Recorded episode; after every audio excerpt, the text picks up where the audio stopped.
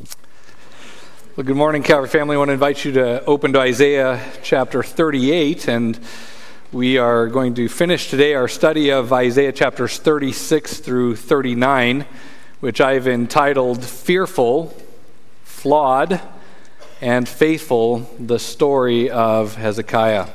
Fearful, flawed, and yet faithful, the study or the story of Hezekiah. So far, if you remember, we've studied the 11 pressure tactics which the Assyrians used to try to intimidate Hezekiah into surrendering the holy city of Jerusalem without a fight. And then last week, we looked at the four godly ways that Hezekiah responded to those pressure tactics. So this morning, we're moving on to chapters 38 and 39, and we're going to see two confrontations that the prophet Isaiah had with King Hezekiah. These are prophetic confrontations. In chapter 38, verse 1, we read about Isaiah the prophet coming and saying to Hezekiah, and those exact same words, uh, put in a little bit different phrase, is found again in chapter 39, verse 3, where again the words Isaiah the prophet came and said to him appear. And so we have these two occasions now where Isaiah comes to Hezekiah to confront him about something. And I'm calling these prophetic prequels, and I'll explain why I'm calling that it that in a minute. But these prophetic prequels are going to reveal the fears and the flaws of King Hezekiah, and they are going to teach us some important lessons. But let's begin, as we usually do, by reminding ourselves of the preceding context of how chapter 37 ended. Look at, back at Isaiah 37, verses 33 through 38. It says, Therefore, thus says the Lord concerning the king of Assyria He will not come to this city or shoot an arrow there, and he will not come before it with a shield or throw up a siege ramp against it. By the way that he came, by the same he will return, and he will not come to this city, declares the Lord. For I will defend this city to save it for my own sake and for my servant David's sake. Then the angel of the Lord went out and struck 185,000 in the camp of the Assyrians. And when men arose early in the morning, behold, all of these were dead. So Sennacherib, king of Assyria, departed and returned home and lived at Nineveh. It came about as he was worshiping in the house of Nisroch, his god, that Adrammelech and Sharezer, his sons, killed him with the sword, and they escaped into the land of Ararat, and Esarhaddon, his son, became king in his place.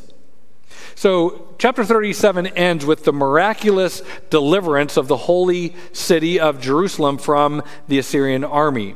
And I want to remind you that chapter 37 gave us reasons or explained to us why God saved the city of Jerusalem. Look back at Isaiah 37, verse 21. It says, Thus says the Lord, the God of Israel, because you have prayed to me. And then he goes on to give the prophecy of the deliverance of Israel. So he says, Hezekiah, I'm going to deliver the city because you prayed. And then look at 37, verse 35. God says, For I will defend this city to save it. And then he gives two reasons why. He says, For my own sake and for my servant David's sake.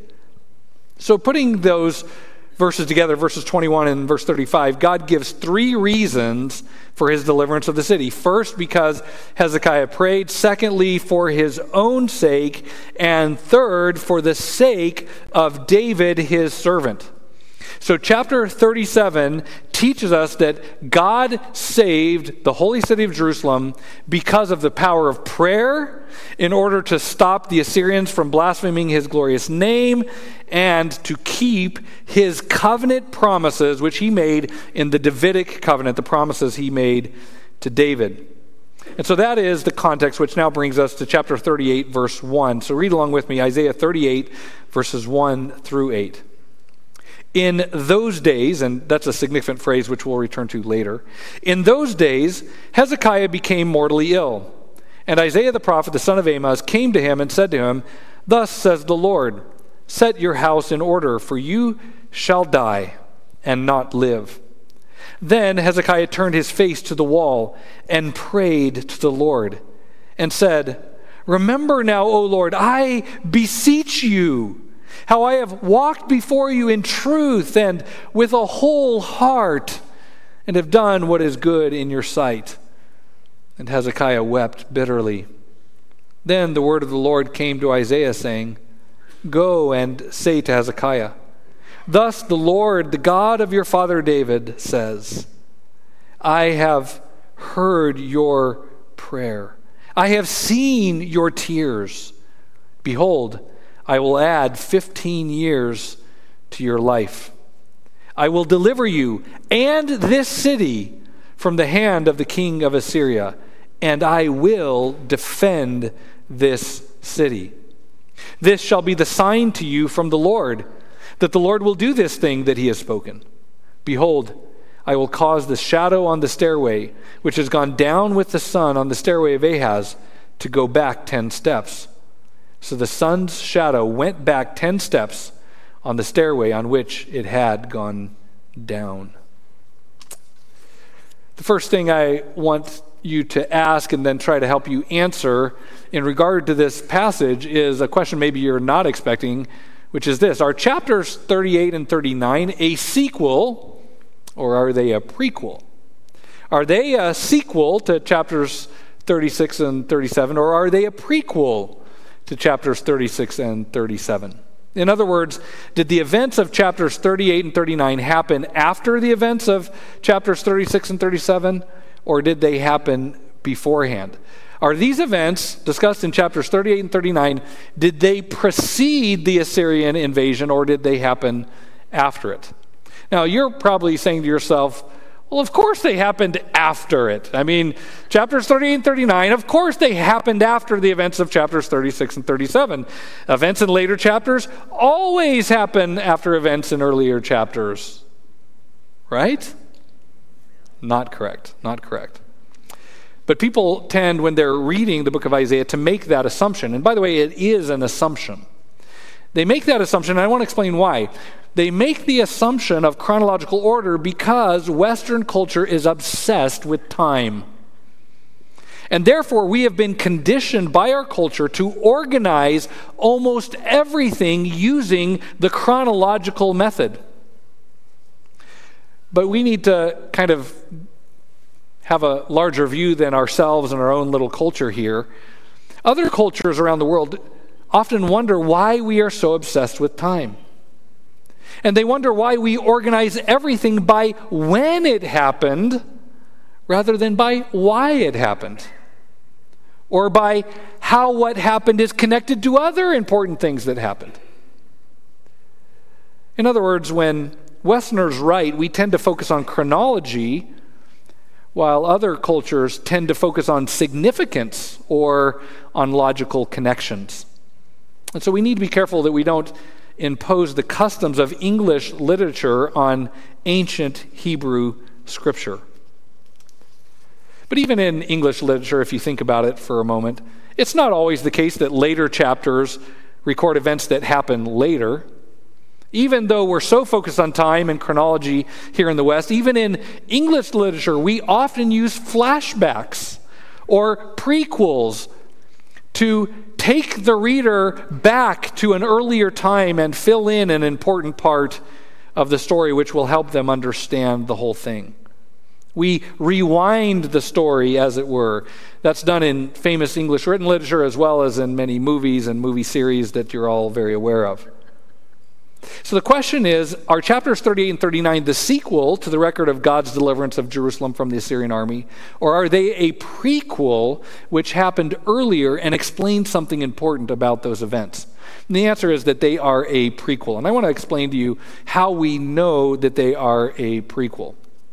How do we know that the events of chapters 38 and 39 happened before the events of chapters 36 and 37? And the answer is number one, that Isaiah tells us that he's using the prequel method. He tells us right at the beginning of chapter 38 that he's rewinding to something earlier. He says in verse in chapter 38 verse 1, "In those days Hezekiah became mortally ill." Notice that he says it happened in those days, referring back to the events of chapters 36 and 37. He doesn't say, then Hezekiah became sick, or next Hezekiah became sick, or after that Hezekiah became sick. He says, no, it was in those days, those, those days, the general time frame of chapters 36 and 37 that Hezekiah became ill. So right away, Isaiah grabs our attention by indicating that he's about to tell us something else that happened in that same time period, not something which happened later. Second reason is that when we compare Isaiah chapters chapter 38, verses 21 and 22, with the parallel account in 2 Kings chapter 20, verses 7 through 8, we see immediately clear evidence that Isaiah is using a rewind approach or a prequel approach. 2 Kings 20, verses 7 through 8, tells us that, that Isaiah, after Hezekiah prayed that God would heal him from his sickness, 2 Kings 20, verse 7 says that it was then that Isaiah instructed Hezekiah's physicians to apply the fig compress to his boil. And it was then that Hezekiah asked for a sign. And so he asked for the sign before the sign of the sun's shadow moving was given. But in the account in Isaiah, the application of the fig compress and Hezekiah asking for a sign the very end of the chapter. Look at chapter 38, verses 21 and 22. It says, Now Isaiah had said, Let them take a cake of figs and apply it to the boil that he may recover. Then Hezekiah had said, What is the sign that I shall go up to the house of the Lord. Now, notice that both verses 21 and 22 are talking about something that Isaiah had said earlier and that Hezekiah had said earlier. And so Isaiah is making it clear that he's rewinding the clock. He's telling us about Hezekiah's illness, and then at the very end of the chapter, he's adding two other details which happened earlier in order to teach us something. And we're going to get to that a little later on. Third reason, though, that we believe chapters 38 and 39 are a prequel, not a sequel, is that the majority view of conservative scholars is that Hezekiah died in the year 687 BC. And since God extended his life by 15 years, these events must have happened in 702 BC, which is the year before the Assyrian invasion, which happened in 701 BC. And if you remember, we talked about the uh, what's called the Annals of Sennacherib, an Assyrian record of these events. And so the dating of the Assyrian invasion is very clear. Fourth, the overall structure of the book explains why Isaiah organized his material in this way. Remember that warnings about an Assyrian invasion were a major theme of chapters 1 through 35. But when we look at chapters 40 through 66, we're going to see that chapters 40 through 66 talk about a future threat of invasion and exile from Babylon, not Assyria. And so Isaiah needs to explain why the Assyrian threat ended and why the Babylonian threat is about to begin. And so it makes sense that he would first explain how God delivered Jerusalem from the Assyrian invasion, and then he would rewind the clock a little bit to explain why the Babylonians were going to be the major threat going forward. So the structure of the book explains why he put these chapters in this order. But the most conclusive evidence is in chapter 38, verse 6, which clearly places these events before Jerusalem was saved from the Assyrian invasion, as recorded in chapters 36 and 37. Look again at Isaiah 38, verses 4 through 6. Then the word of the Lord came to Isaiah, saying, Go and say to Hezekiah, Thus says the Lord, the God of your father David, I have heard your prayer, I have seen your tears. Behold, I will add 15 years to your life. I will deliver you and this city from the hand of the king of Assyria, and I will defend this city. So clearly, the events of chapter 38 and 39 happen before the Assyrian invasion. So the grammar, the content, and the context all make it very clear that chapters 38 through 39 are a prequel or a flashback, as we would say in, in our language, to events which happened shortly before the Assyrian invasion. So the question is why did Isaiah use the prequel method? Why did he put chapters 38 and 39 after chapters 36 and 37 instead of before?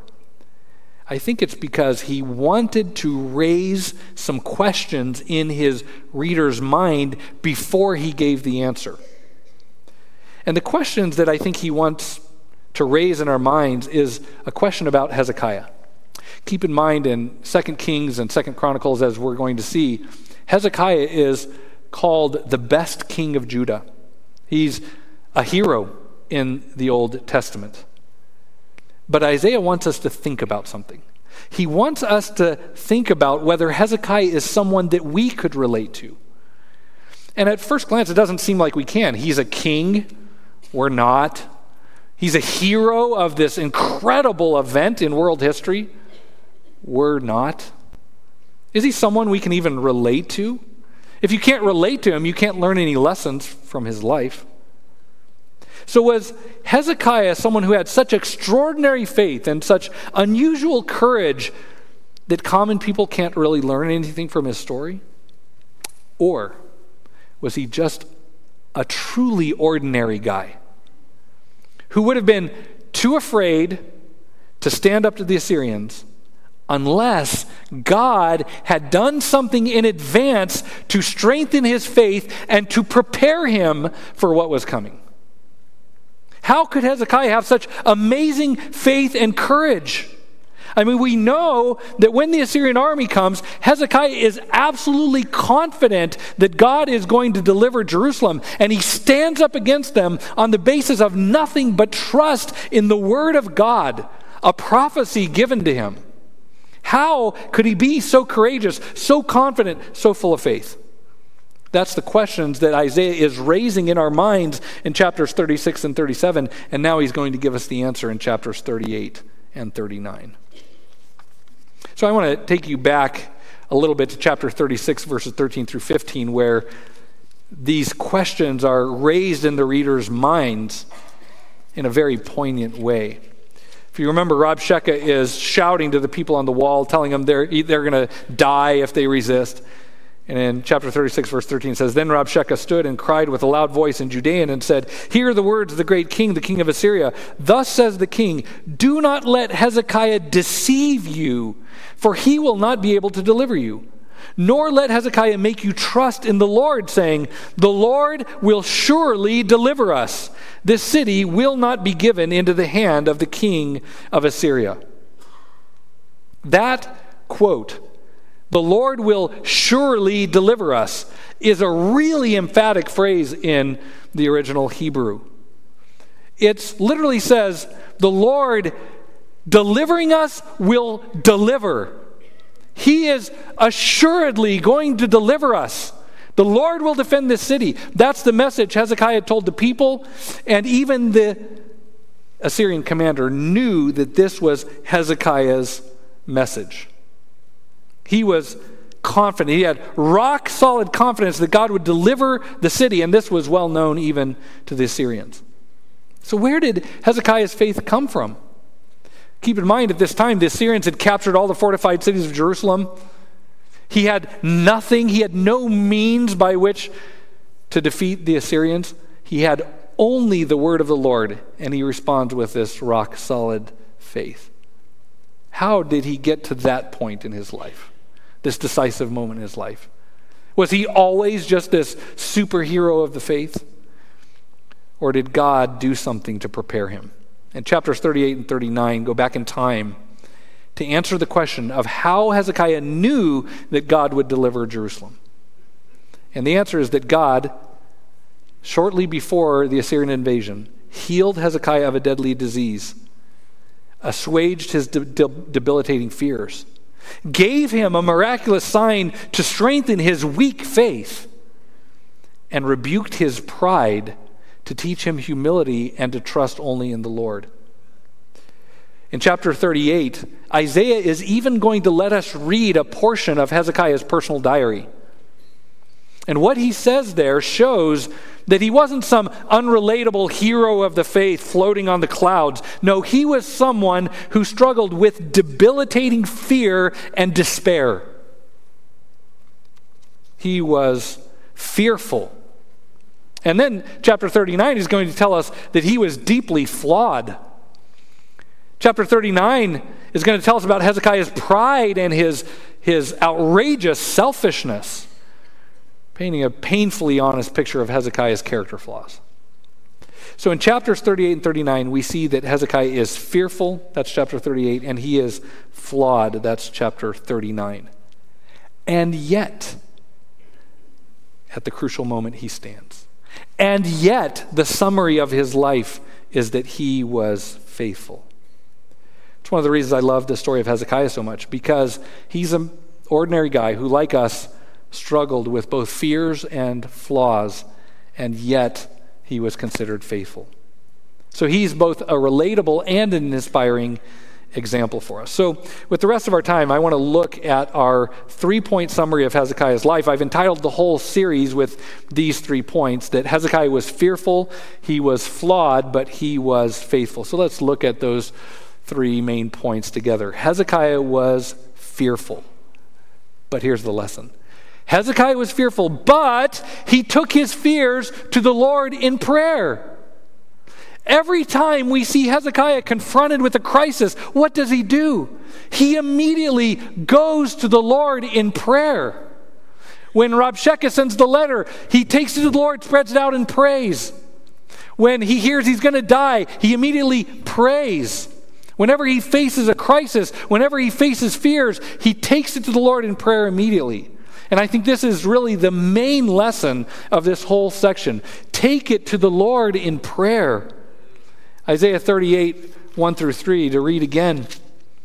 In those days, Hezekiah became mortally ill, and Isaiah the prophet came to him and said, Thus says the Lord, set your house in order, for you shall die and not live. So, what does Hezekiah do? It says, Then Hezekiah turned his face to the wall and prayed. He prayed to the Lord and he said, Remember now, O Lord, I beseech you how I've walked before you in truth and with a whole heart and have done what is good in your sight. And Hezekiah wept bitterly. And then the word of the Lord came to Isaiah, saying, Go and say to Hezekiah, Thus says the Lord, the God of your father David, I have heard your prayer, I have seen your tears. Hezekiah was fearful, but he took his fears to the Lord in prayer. Hezekiah was about 36 years old when he became mortally ill. And at that time, he did not have any male heirs. And that meant that if he died, the Davidic dynasty would be cut off. And that, of course, would have cast doubt on whether the Messiah would really come, because the prophecies were that the Messiah would come through the kingly line of David. So if Hezekiah dies with no heirs, it's not just that his life is over, it's that the messianic hope would seem to be over. It would cast doubt on whether the Messiah would really come, whether salvation would be provided by the Messiah, and therefore whether sinners could have the hope of eternal life. So when Hezekiah is told by Isaiah, by the word of the Lord, that he's going to die, he's not just personally frightened, he becomes spiritually distraught. It had to seem that not only was his life over, but also that the messianic hope was ending. And Isaiah, who clearly was close friends with the king, lets us read what Isaiah or what Hezekiah writes in his personal diary after he's healed, when he goes back and writes down in his diary what he was thinking and feeling at this time. So think about this. You're about to read the words of King Hezekiah's personal diary, written 2,700 years ago. Look at chapter 38, verse 9 a writing of Hezekiah, king of Judah, after his illness and recovery. He's going to write down what he was thinking and feeling at that moment. Look at verses 9 through 14, I, or verses 10 through 14. I said, In the middle of my life, I'm going to enter the gates of Sheol. I am to be deprived of the rest of my years. I said, I will not see the Lord the Lord in the land of the living. I will look on man no more among the inhabitants of the world. Like a shepherd's tent, my dwelling is pulled up and removed from me. As a weaver, I rolled up my life. He cuts me off from the loom. From day until night, you make an end of me. I compose my soul until morning. Like a lion, so he breaks all my bones. From day until night, you make an end of me. Like a swallow, like a crane, so I twitter. I moan like a dove. My eyes look wistfully to the heights. Oh Lord, I am oppressed. Be my security. In verses 10 and 11, he not only bemoans missing out on the rest of his life, he shares his fear that the messianic hope is ending and therefore that his death will mean being cut off from the Lord in Sheol. In verse 12, he then gives three poetic descriptions of the tragedy which had befallen him. And the first picture is of a shepherd who pitches his tent and then goes out to take care of the sheep. And while he's away, someone comes and steals his tent from him, leaving him to wander in the cold and the dark of the hills alone. He then gives the picture of a weaver who's weaving a beautiful rug and rolling it up as he goes. And then someone comes and cuts the yarn from the loom leaving the rug tattered and unfinished. And then the third picture describes his life like a day that begins with morning but then ends immediately. His, the day of his life cut off even before noon. In verse 13, he says that God crushed him like a lion crushes bones. In verse 14, he says that he was so distraught, his mind was racing here and there the way a swallow darts here and there in flight. And he says he became so distraught that the only sounds he could make sounded like the mournful calls of a dove. See, in verses 1 through 3, we, we hear him begin to pray audibly, but then it says he just turned his face to the wall and began to weep bitterly. He, he couldn't even make any more words. He's just mourning, he's just moaning like a dove. And then he says he became so numb, he began wistfully just staring off into the distance. This is a powerful description of human emotions, the same emotions that everyone feels when they get a terminal diagnosis. And Hezekiah, though he was a king, when he hears the words of his death, he becomes like everyone else, just a guy who's scared and fearful as he faces the reality of impending death. I often tell people in those circumstances that it's normal to be afraid. It's what you do with your fear that matters. It's what you do with your fear that is the key. And what did Hezekiah do with his fear? He took them to the Lord in prayer. Immediately after he's told that he's going to die, he prays. And the Lord says, Hezekiah, I've heard your prayer. I see your tears. I'm sure there are folks in the auditorium today that are in a similar situation to Hezekiah. I want to say to you, the Lord hears your prayer, He sees your tears. Now, the Lord may not choose to extend your life like He did for Hezekiah, but you can be certain that He hears your prayer, He sees your tears, and He will work all things together for the good of those who love Him and who are called according to His promise. Romans chapter 8. Well, Hezekiah continues to write in his diary, and it gives us more detail. In verse 15 through 20, he begins to pray, and he recounts the prayer that he was praying as he was weeping there by the wall. What shall I say?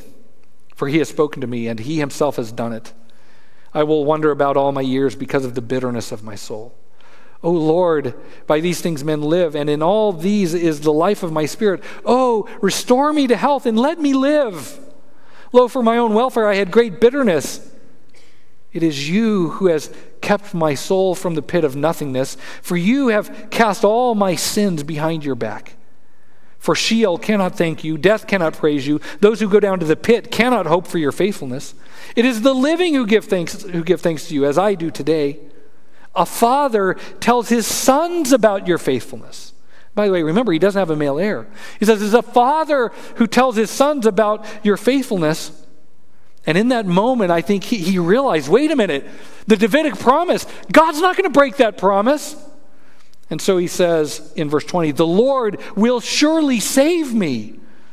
So we, and I believe he's referring now to his descendants, will play my songs on stringed instruments all the days of our life at the house of the Lord. It's incredible. In verse 17, he remembers God's forgiveness. He's, he's facing this incredible thing, but he says, But Lord, you're the one who cast all my sins behind your back. You, you forgave me. He's afraid he's going to go down to Sheol and be cut off from the Lord, but then he remembers, No, Lord, you forgave me. You forgave me. And then he remembers God's covenant promises and says, No, God's not going to cut off the Davidic line. He will surely save me. I don't know how, don't know where, but he will save me. Whenever Hezekiah was afraid, he turned to God in prayer. That's what he did when Isaiah told him he was going to die. That's what he did when Rabshakeh told him he would be conquered. He turns to the Lord in prayer. And both times, God answers his prayer. Now, God, as we've said many times, I'm sure you've heard many times, sometimes the Lord's answer to our prayers is no. Sometimes it's wait. Sometimes it's yes. But God always answers prayer. God answers Hezekiah's prayer in chapter 37, verse 21, as we read. It was because Hezekiah prayed that God said he was going to deliver the city. And here in chapter 38, verse 4, God says that because Hezekiah prayed, he was going to extend his life by 15 years. So we see again the power of prayer. Do you see that theme emerging again and again in this section? The power of prayer, the power of prayer, the power of prayer. And then at the end of chapter 38, Isaiah adds another detail, and I want you to notice it. So he explains about Hezekiah's deliverance, and then he lets us read a portion of Hezekiah's diary, and then he adds a detail at the end of chapter 38. He says, Now Isaiah had said, referring to something Isaiah had said earlier. Let them take a cake of figs and apply it to the boil that he may recover, so that he may recover. This is a really interesting and important point. God promises to heal Hezekiah. He says, Hezekiah, I'm going to add 15 years to your life. And then he instructs Isaiah to say to the king's physicians, apply a fig compress to the boil so that he can recover. In other words, God promises to miraculously heal Hezekiah, but then he says explicitly that he's going to do it through medical care, through the actions of Hezekiah's physicians. And this is an important reminder. When confronted with serious illness or disease, the impending reality of death, we don't have to choose, unlike some who will tell you, you don't have to choose between seeking miraculous healing through prayer and utilizing the best medical care available to you. The scripture never presents that as an either or choice, it's always both and. If you're facing serious illness, pray, ask God to heal you, but seek competent professional medical care. That is exactly what Hezekiah is instructed by the prophet of God to do. He says, let them apply a compress. Let them, who's the them? Well, the king's physicians. Then, verse 22 adds another detail. It says, Then Hezekiah had said, so again, this is something he said earlier, What is the sign that I shall go up to the house of the Lord? Now, the grammar in verses 21 and 22 both said this is something they had said, showing that this was something they said earlier in the story. And 2 Kings chapter 20, verses 7 through 8 give us the chronology. Isaiah comes to Hezekiah says, You're going to die. Hezekiah prays. The Lord turns Isaiah around. Isaiah was walking out of the palace, and, and the Lord literally turns Isaiah around, says, Go back to Hezekiah, tell him I'm going to heal him and give him 15 more years, and then tell him to have his physicians apply a fig compress to the boil that he may be healed. So they do that, and it says, Then Hezekiah said, What is the sign that I'll actually be able to go up to the house of the Lord? In other words, okay, Isaiah says, The Lord's going to heal me. The physicians are applying this compress. How do I know that God's going to really heal me? And the Lord then gives him the sign. In fact, in Kings and Chronicles, it's recorded that Hezekiah asks specifically for the shadow to reverse. What is the reason why Isaiah waits till the very last sentence to tell us that Hezekiah asked? I think he wants us to learn the same lesson that the Lord Jesus taught in Matthew 7 7, when he said, Ask, and you shall receive. Seek, and you shall find. Knock, and the door shall be opened to you. Ask, if we want to follow Hezekiah's example, whenever we feel afraid, we need to take it to the Lord in prayer and we need to ask. Just Ask the Lord. And when you ask someone, you then have to trust their answer. They might say no. They might say yes. They might say wait. But ask. Ask the Lord. Hezekiah was fearful, but he took his fears to the Lord in prayer and he asked. Second, Hezekiah was flawed, but he repented and learned from his mistakes. This is the message of chapter 39. Look at it with me. At that time, Merodach Baladan, son of Baladan, king of Babylon, sent letters and a present to Hezekiah, for he heard that he had been sick and had recovered. Hezekiah was pleased and showed them all his treasure house, the silver and the gold and the spices and the precious oil, and his whole armory and all that was found in his treasuries. There was nothing in his house nor in all his dominion that Hezekiah did not show them. Then Isaiah the prophet came to King Hezekiah and said to him, What did these men say, and from where have they come to you? And Hezekiah said, They have come to me from a far country, from Babylon. He said, What have they seen in your house? So Hezekiah answered, They have seen all that is in my house. There is nothing among my treasuries that I have not shown them. Then Isaiah said to Hezekiah, Hear the word of the Lord of hosts. Behold, the days are coming when all that is in your house and all that your fathers have laid up in store to this day will be carried to Babylon. Nothing will be left, says the Lord. And some of your descendants who will issue from you, whom you will beget, will be taken away and they will become officials in the palace of the king of Babylon.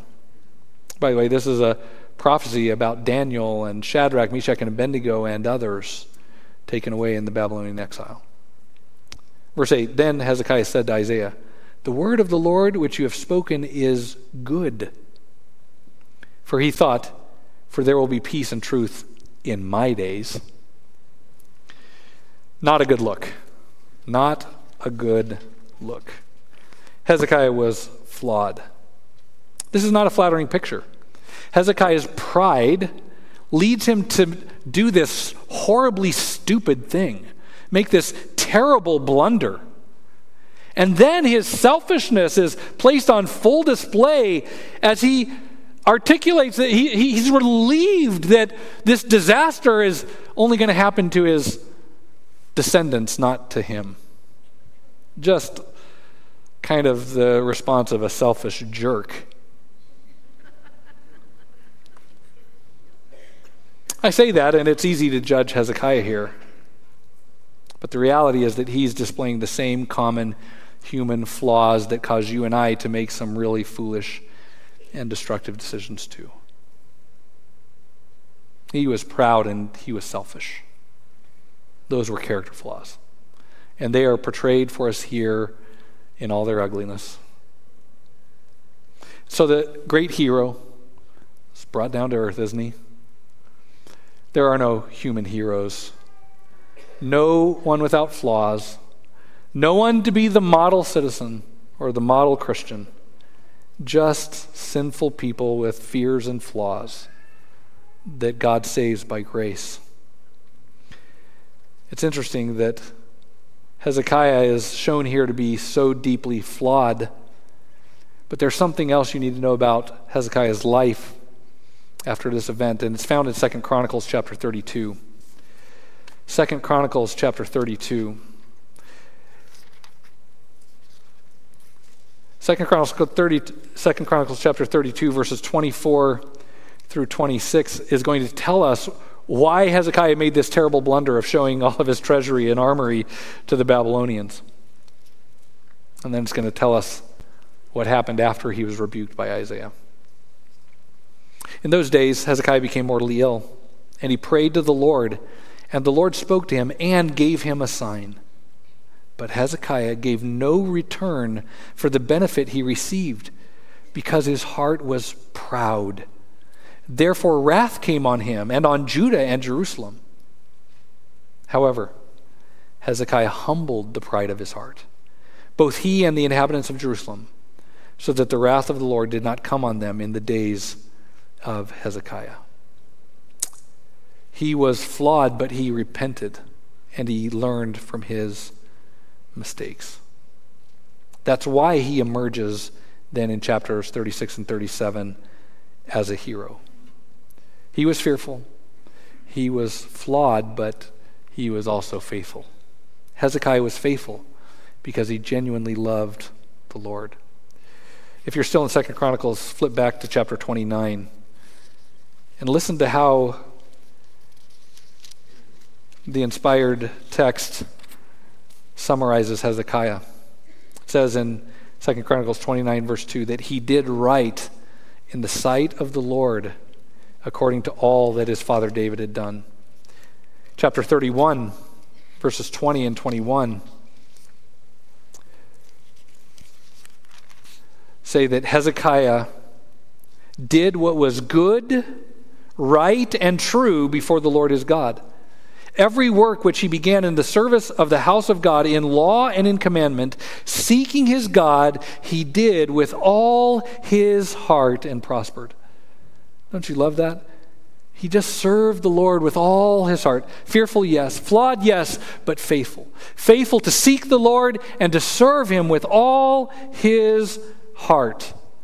And that's why 2 Kings chapter 18 says something even more amazing about King Hezekiah. 2 Kings 18, verses 1 through 6. Came about in the third year of Hoshea, the son of Elah, king of Israel, that Hezekiah, the son of Ahaz, king of Judah, became king. He was 25 years old when he became king, and he reigned 29 years in Jerusalem. And his mother's name was Abba, the daughter of Zechariah. Now listen to the epitaph. He did right in the sight of the Lord, according to all that his father David had done. He removed the high places and broke down the sacred pillars and cut down the Asherah. He also broke in pieces the bronze serpent that Moses had made, for until those days the sons of Israel burned incense to it, and it was called Nehushtan. He trusted in the Lord, the God of Israel so that after him there was none like him among all the kings of Judah, nor among those who were before him. For he clung to the Lord. He did not depart from following him, but kept his commandments, which the Lord had commanded Moses. He was faithful. He was faithful. And as we're reading the book of Isaiah in chapters 36 and 37, we're saying, man, what a man of faith. I mean, all the cities have been conquered, and all the other superpowers have been defeated. And he has no way to defend the holy city from this massive army. And by faith alone, trust in the prophetic word of God alone, he takes his stand and the city is delivered. What a guy. And then chapters 38 says, Don't forget how fearful and even distraught he was. Chapter 39 says, Don't forget his flaws, his pride and his foolishness and his selfishness. Just a guy like you and me. An ordinary guy, but a guy who had an extraordinary God. Despite his fears and his flaws, Hezekiah is assessed by God as faithful because he clung to the Lord, Second King says. And Second Chronicles says that he served him with all his heart. He just clung to the Lord with his fears and with his flaws and served him with all his heart. I hope that's going to be your story and my story too. I said at the beginning that in Western culture we love chron- chronological method. So I decided I'll, I'll go ahead and scratch that itch for you as we close. I'm going to take the accounts from 2 Kings, 2 Chronicles, book of Isaiah, as well as a few details from uh, the Assyrian historical records and other historical accounts, and kind of lay out the whole story for you briefly.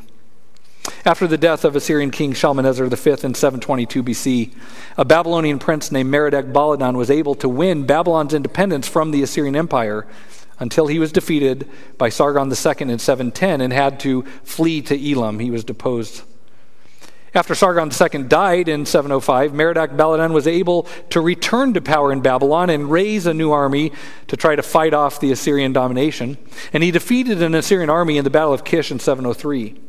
But he knew that the Assyrians would soon assemble a much larger army and come and crush him and reestablish their control over Babylon. So he began looking for other countries to join him in an anti Assyrian alliance, a grand alliance opposing the empire of Assyria.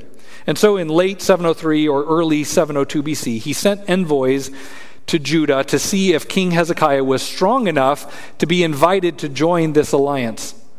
And Hezekiah was immensely flattered because by being invited to join the Babylonian anti Assyrian alliance, he was being invited to the big leagues of international politics.